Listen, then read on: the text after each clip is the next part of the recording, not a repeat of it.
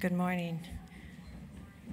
This morning, we are reading out of 3rd John. So if you want to turn there with me, there's some Bibles in front of you, or else you can just read up front. The elder to the beloved Gaius, whom I love in truth. Beloved, I pray that all may go well with you, and that you be, may be in good health as it goes well with your soul. For I rejoiced greatly when the brothers came and testified to your truth, as indeed you were walking, you are walking in the truth. I have no greater joy than to hear that my children are walking in the truth. Beloved, it is a faithful thing you do in all your efforts for these brothers, strangers as they are who testified to your love before the church, you will do well to send them on their journey in a manner worthy of God, for they have gone out for the sake of the name, accepting nothing from the Gentiles.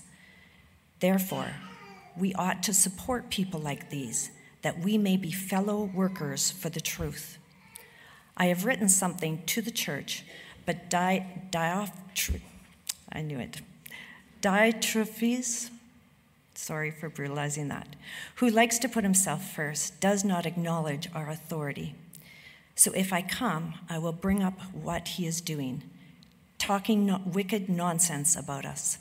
And not content with that, he refuses to welcome the brothers, also stops those who want to, and puts them out of the church. Beloved, do not imitate evil, but imitate good. Whoever does good is from God Whoever does evil has not seen God. Demetrius has received a good testimony from everyone and from the truth itself. We also add our testimony, and you know that our testimony is true. I had much to write you, but would rather not write with pen and ink.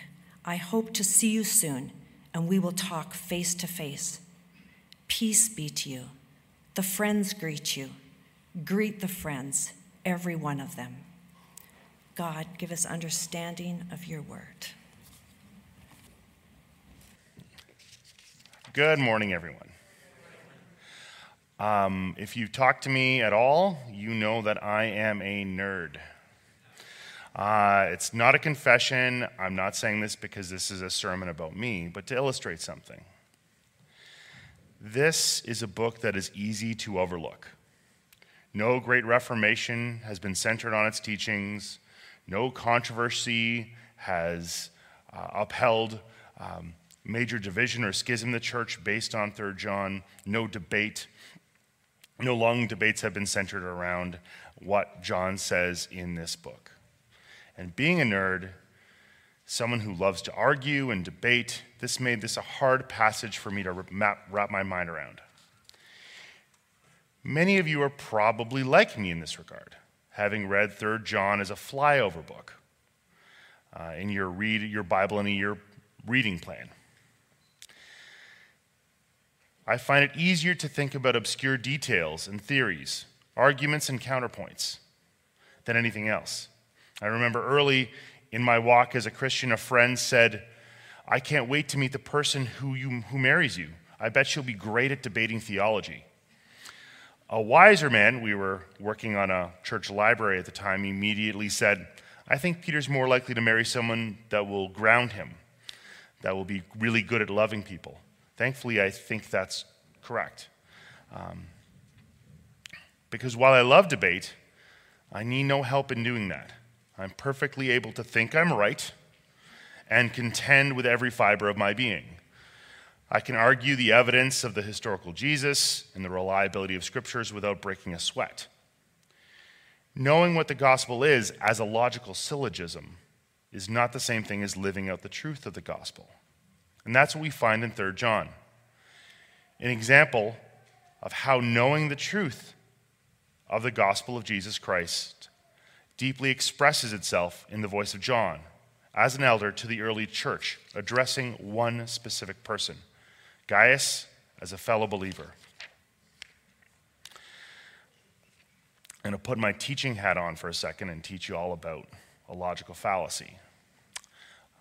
false dilemma is a term for a logical error that frames an issue as having two different opposing options that has no quarter between them, no compromise or alternatives. You're either, to use an American term, Democrat or Republican. You're a liberal or you're a conservative. You either support business and econ- economic growth or you support the environment. All the subtlety and nuance, possible cause and effect, hidden assumptions are glossed over for a simple either or.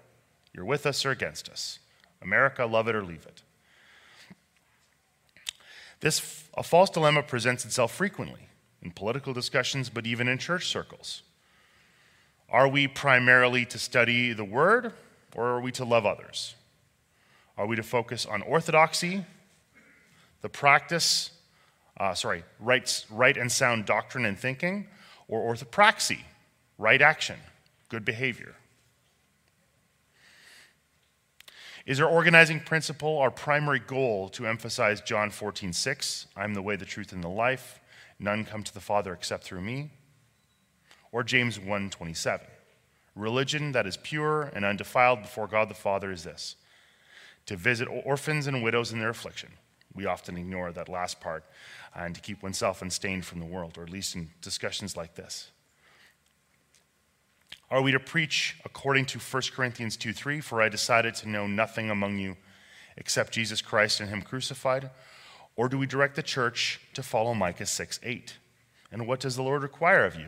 To act justly and to love mercy and to walk humbly with your God. Christians often frame discussions in this way about ministry. Are we to feed the sheep, clear, teaching clear and true doctrine, or to seek to be inviting those who are unchurched? in terms of, in terms of church discipline? Are we to rebuke sin in our congregation? Or will that weird people out and seem judgmental? And Jesus said not to judge after all, even in music. Should we have good musicians and entertaining styles or focus on deep theological music from generations past? If not in our church, we never have those kind of arguments in our church. Then in churches we've known, the church we went to in Ontario had a big emphasis the last two years before COVID, remember that time, um, on outreach. But no evangelical training or preparation or encouragement. The emphasis was, would be that we ha- be the hands and faces and feet of Jesus, loving people that would come into our church to play pickleball or board games or whatever. Eventually, they would just be, we would just be thought of as so cool that they'd want to come to church, but without having Without, but they wouldn't if, we, if they thought we were just weird Jesus people. Again, this is a false dilemma.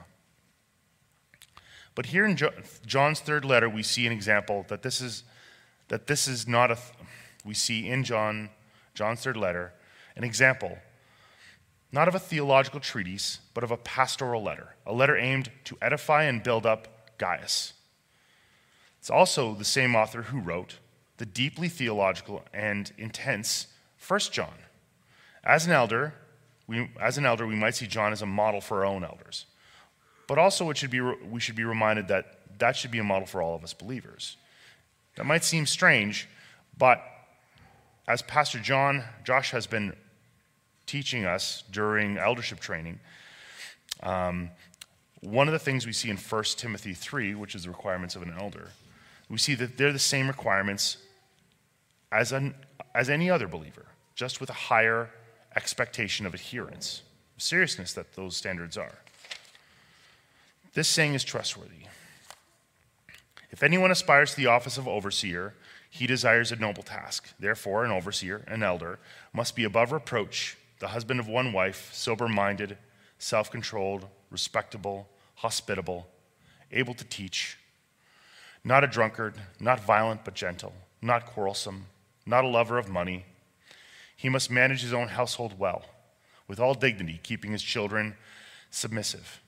For if he does not know how to manage his own household, how will he, how will he care for God's church? He must not be a recent convert, or he may become puffed up with conceit and fall into the condemnation of the devil. Moreover, he must be well thought of by outsiders, so that he may not fall into disgrace, into the snare of the devil.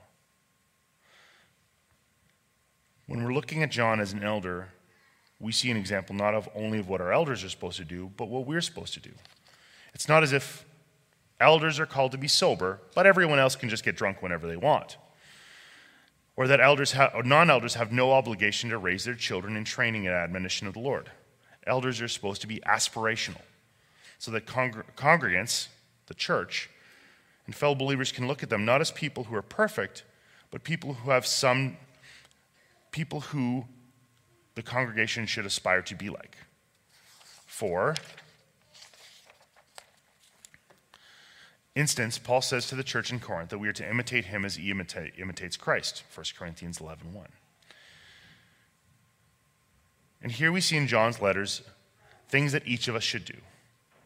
That's John, that John's doing, as elders are required to do. John is not asking Gaius to do things he himself wouldn't do.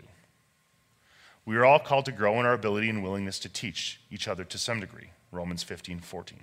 I myself am satisfied about you, my brothers, that you yourselves are full of goodness, filled with all knowledge, and are able to instruct one another. We've been going through Romans, and sometimes it seems like Paul's, Paul's rebuke is clear, but here he's saying that to the Roman church that they are capable of teaching one another. We all have to be able to know the truth and answer accordingly. This is from 1 Peter 3:15. But in your hearts honor Christ. The Lord is holy and always being prepared to make a defense to anyone who asks you for a reason for the hope that is in you. Yet do so with gentleness and respect. We're all called to be able to answer questions about our faith. And we're all called to shepherd each other. Uh, we're all called to correct sin and call out specific false and abusive teachings. Ephesians 5:11. Take no part in unfruitful works of darkness, but instead expose them. We're all called to encourage other people in their path to knowing Christ more. 1 Corinthians 5:11. Therefore encourage one another and build one another up, just as you are doing. And in so doing, we see how the first letter of John informs and supports this specific letter to Gaius. How many people have been coming to the, uh, the Wednesday night Bible studies? We've been reading 1 John. So, 3 John. The elder to my friend Gaius, whom I love in truth. Dear friend, I pray that you may enjoy good health and that all may go well with you, even as your soul is getting along well. It gave me great joy when some believers came and testified to your faithfulness to the truth, telling you how you, can, how you continue to walk in it. I have no greater joy than to hear my children walking in the truth. Here, John, as an elder of the churches of Asia, Asia Minor, addresses Gaius, who is a dear friend. There's a lot of assumptions about when or from where John writes this letter, or who Gaius is specifically. Is he a leader of the church, or many churches, or an elder, or is he just some friend? Is this the Gaius that travels with Paul in Acts 19 and 20? We have answers to none of these with any certainty. But what we do know is that John writes a personal letter with none of the theological arguments or admonitions of his first letter.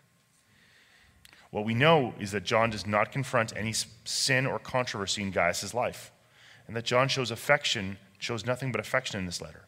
He shows appreciation, gratefulness, and encouragement to Gaius for his health, for his soul, and that others testified for Gaius' faithfulness, or to Gaius' faithfulness. John finds great joy in Gaius' faithfulness. In English, it, we'd be tempted to say John is proud of Gaius.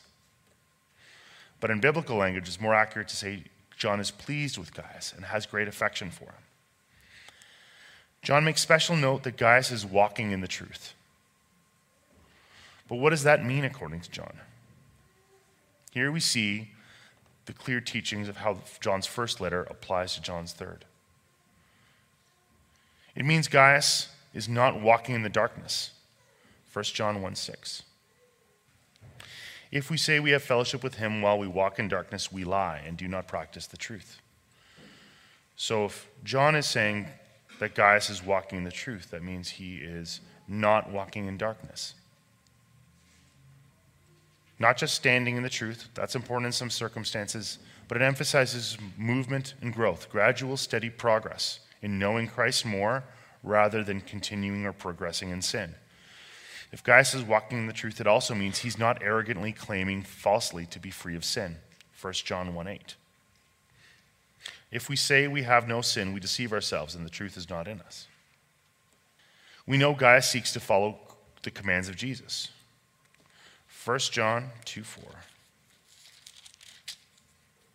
Whoever says, I know him, but does not keep his commands is a liar, and the truth is not in him. So we know Gaius is following what Christ commanded. Gaius evidently seeks to listen to John and the other apostles. 1 John 4. We are from God, and this is 1 John 4 6. We are from God, and whoever knows God listens to us. Whoever does not, whoever is not from God does not listen to us. By this we know the spirit of truth and the spirit of error. He's, John's we in this is talking about the apostles. So evidently, Gaius listens to the testimony of the apostles and the teachings of the apostles faithfully. This is what walking in the truth is for John not being perfect, but seeking to follow the commands of Christ. Holding to the true gospel is passed down from the apostles, repenting of sin and recognizing that we need a Savior and that God is ultimately the one who rescues us. In fact, in John's writing, truth has a personification. In the most literal way ever, it's Jesus. False teaching is teaching that denies Jesus. John has the truth because he knew Jesus. These are all good things, but they all come from a recognition of the factuality of who God is and who we are and what God has done for us. If we get these assertions wrong, we fundamentally change our responses. If we believe ourselves to not be sinful, for instance, we seek no, no, we seek no repentance. We see no need for it. We fail to guard ourselves against temptations, believing that we are good, and walk into the all too common habit of self justification. Everything can be justified when we allow the idea that we are not laden and constricted with sinful flesh to come into our thinking. Every atrocity, unkindness, cruelty, unfaithfulness can be accepted and justified. I was tired. I was angry. They did it first. They did worse to me. I deserve it. They don't. All masks for the reality that we sin. The truth of the gospel means nothing if it's something we merely agree to and sign off on. A, said, a thing we said one time, an answer we got right in a true or false quiz. It has to be something we live and believe in. If we believe in them as much as we believe in gravity or that the sun will rise tomorrow, we live according to that truth. Then we walk in the truth. That's what Gaius is doing. It's what John is commending, and it's what we're to commend in each other. 3 John 5 through 8. Dear friend, you are faithful in what you're doing for the brothers and sisters, even though they are strangers to you. They have told the church about your love. Please send them on their way in a manner that honors God. It was for the sake of the name that they went out, receiving no help from the pagans. We ought therefore to show hospitality to such people so that we may work together for the truth. John also commends that truth has implications on more than just our intellectual and personal lives. The truth in 1 John 3 18 Dear children, let us, not, let us not love with words or speech, but with actions and in truth. The truth led Gaius to give generously to his brothers and sisters, who he did not know because they were united in that truth, helping them on their mission and engaging in hospitality. One thing we noticed when we began attending here is how readily people open their homes to us. And it's something we aim to do, and we do when we can. But sometimes it's with each other, Sometimes it's a visiting pastor or families from halfway around the world that we hardly know. Again, we see John commending in Gaius the qualities that's required of an elder, but also should be practiced by all Christians. Everyone loves philanthropy, especially when they're on the receiving end of it. But this good work emerges from John's teaching, not as something nice that will bestow honor from others, but as a right response to the love, provision, and generosity granted to us by God, most fully and completely through the death, through the life, death, and resurrection of Jesus Christ. After all, in 1 John 4 19, 21, I always remember this verse because it's inscribed in my wedding ring. Um, we love because he first loved us. Whoever loves to love God, whoever claims to love God yet hates his brother or sister is a liar. For whoever does not love their brother or sister whom they have seen cannot love God whom they have not seen. And he has given us this command anyone who loves God must love their brother and sister. We are to give because so much has been given to us. We should welcome and eat with others because that's what communion is the breaking of bread and sharing of wine that we all share due to the finished work and broken body and spilled blood of Jesus. We ought to eat with others. We ought to eat with others. We ought to share. We ought to love generously, but more than, than that, we get to because of who we belong to. That's how orthodoxy, sound doctrine, I'm going to say that word a lot. That's how sound doctrine leads to right practice, orthopraxy. If we view God, if we view the things God has blessed us with as ours, our time, our money, our gifts, our children, we resent when they're imposed on us or demanded from us or when they don't turn out the way we want if they are gifts that do not belong to us, but were given to us to build up the body of Christ, then we start to cease resenting impositions on them. But if we see them as ours, any, any need, any request, any demand is an assault on our sovereign rights. From C.S. Lewis' Screwtape Letters illustrates this temptation accurately. Let him have the feeling that he starts each day as the lawful possessor of 24 hours. Let him feel as a grievous tax that portion of his property which has to be made over to his employers, and as a generous donation the further portion which he allows for his religious duties. But what he must never be permitted to doubt, this is from a demonic perspective, what he must never be permitted to do, do is doubt that, that, in the sense from which these deductions have been made are, in some sense, his own personal birthright. You have a delicate task. The assumption which you cannot go, you want him to go on making is so absurd that if once it is questioned, cannot even, you cannot even find a shred of argument in its defense. That man can neither make nor retain one moment of time. If it comes to him, it's purely as a gift. He might as well regard the sun and moon as his own personal property. Yesterday, our foster son was supposed to have a visit with his family. A six hour period when we would not have to watch him, make sure he didn't eat anything he shouldn't, make sure he didn't run into a wall. Um, time to get some stuff done. And then his family canceled. So all my plans were ruined. My plans, my time. They belong to me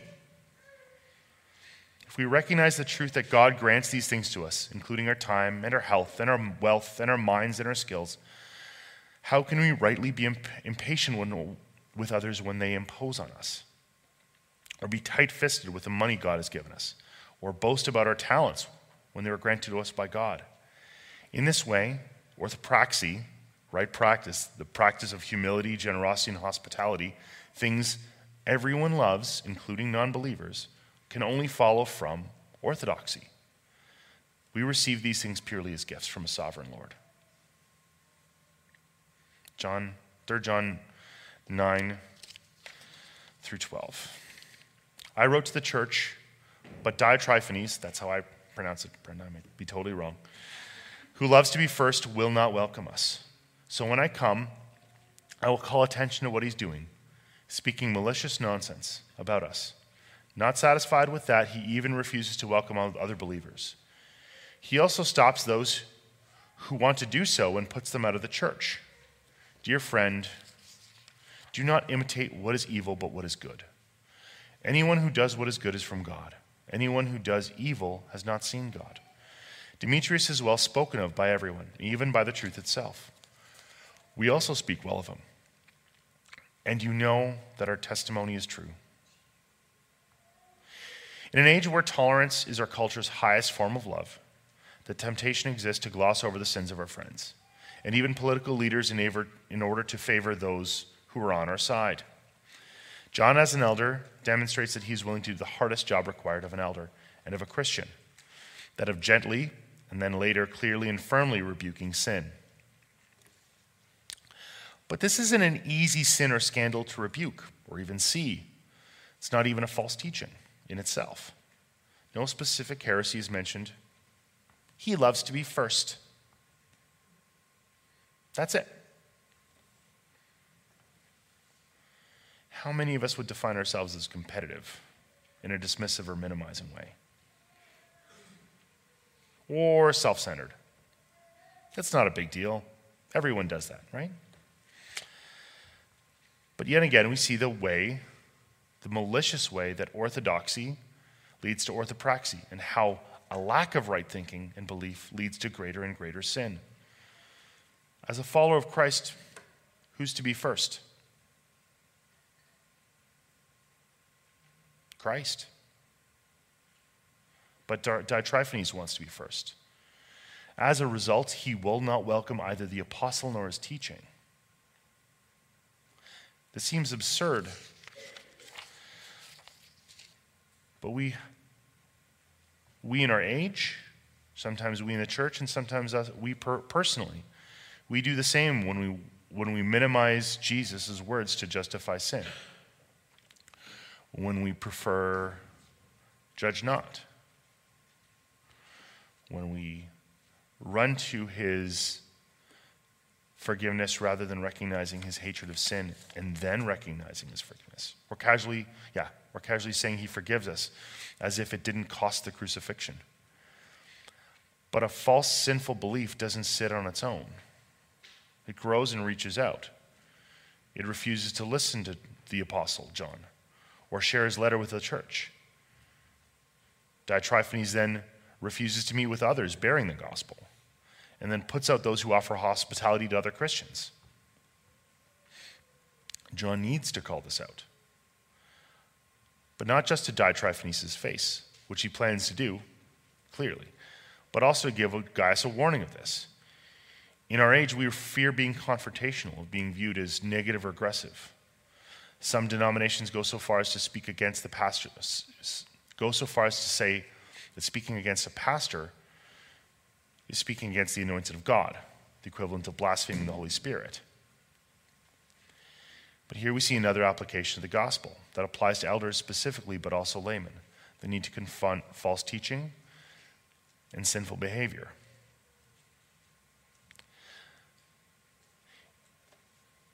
And I dearly love apologetics, so I want to go on a brief tangent.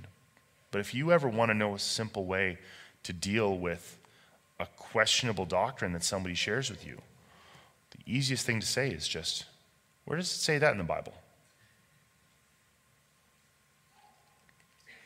This is contrasted with uh, Demetrius. John doesn't merely give Gaius someone to avoid and not imitate not just in theology, but also in action, but also gives him an alternative mentor. We all need mentors and to mentor others. The world does this, but in a fundamentally different way, with different reasons. The intern is presented, the internship is presented as a uh, learning opportunity, but it's usually just grunt work for free, with a dangled job opportunity at the end. The intern seeks access to a possibly lucrative career, and the mentor sees free labor. Paul himself urges believers to imitate him as he imitates Christ, 1 Corinthians 11:1. 1, and that we are to instruct each other in godliness, Romans 15:14. Reiterating what I said before, I, I'm convinced, my brothers and sisters, that you yourselves are full of goodness, filled with knowledge, and competent to instruct one another. Peter commands elders to be examples for the flock. Be shepherds of God's flock that is under your care, watching, watching over them, not because you must, but because you are willing, as God wants you to be, not pursuing dishonest gain, but eager to serve, not lording it over those entrusted to you, but being examples to the flock. 1 Peter 5 2 to 3. The end and aim of this is not to gain wealth or prestige, but the building up of the body. And seeing Christ reflected more and more in the people we share communion with. That is part of the purpose of communion, of the shared bread and cup. It's one of the reasons why the move, in some cases, to satellite, remote, or multiple churches services are not innovations, but really dilutions of the body. Communion, among other things, is a symbol of our oneness in Christ. And in Christ, we are encouraged to bear, confess, mourn with each other as, as a body, in order that we can all resemble Christ more truly and completely. And that's where we come to reiterate, reiterate John's final salutation and benediction. John's shortest letter feels so short and easy to pass by, but he demonstrates in the role of an elder the example that we ought to see in Christian life centered on truth, discerning and rebuking wolves, commending and encouraging deep community that gives and builds up rather than seeks for itself. In his final salutation, he encourages and demonstrates his love, not just for Gaius, but for the believers in the church there. And all of this is based on his belief that Jesus is truth. And that leads to all of these wonderful things. Let us do the same, not out of false belief that we must in order to be the church, but because we are the church, the redeemed of God. Because of that, we are able to love one another. The surest sign that we have the truth is that we can live this out more deeply with each other in community. I have much more to write to you, but I do not want to do so with pen and ink. I hope to see you soon and that we will talk face to face. Peace to you. The friends here send their greetings. Greet the friends there by name. This is the word of the Lord.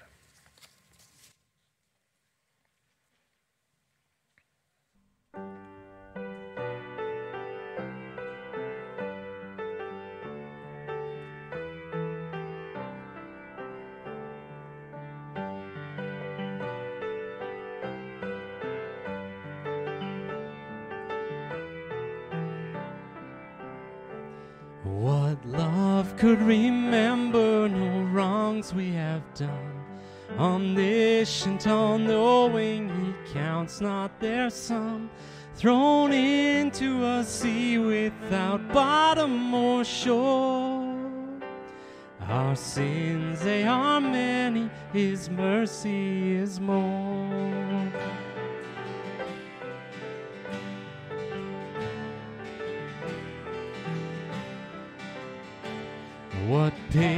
Patience would wait as we constantly wrong? What father so tender is calling us home? He welcomes the weakest, the vilest, the poor.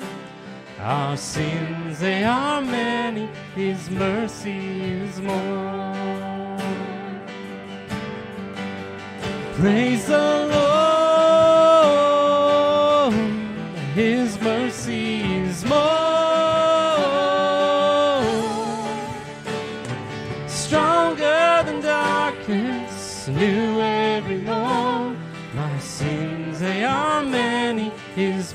Mercy is more.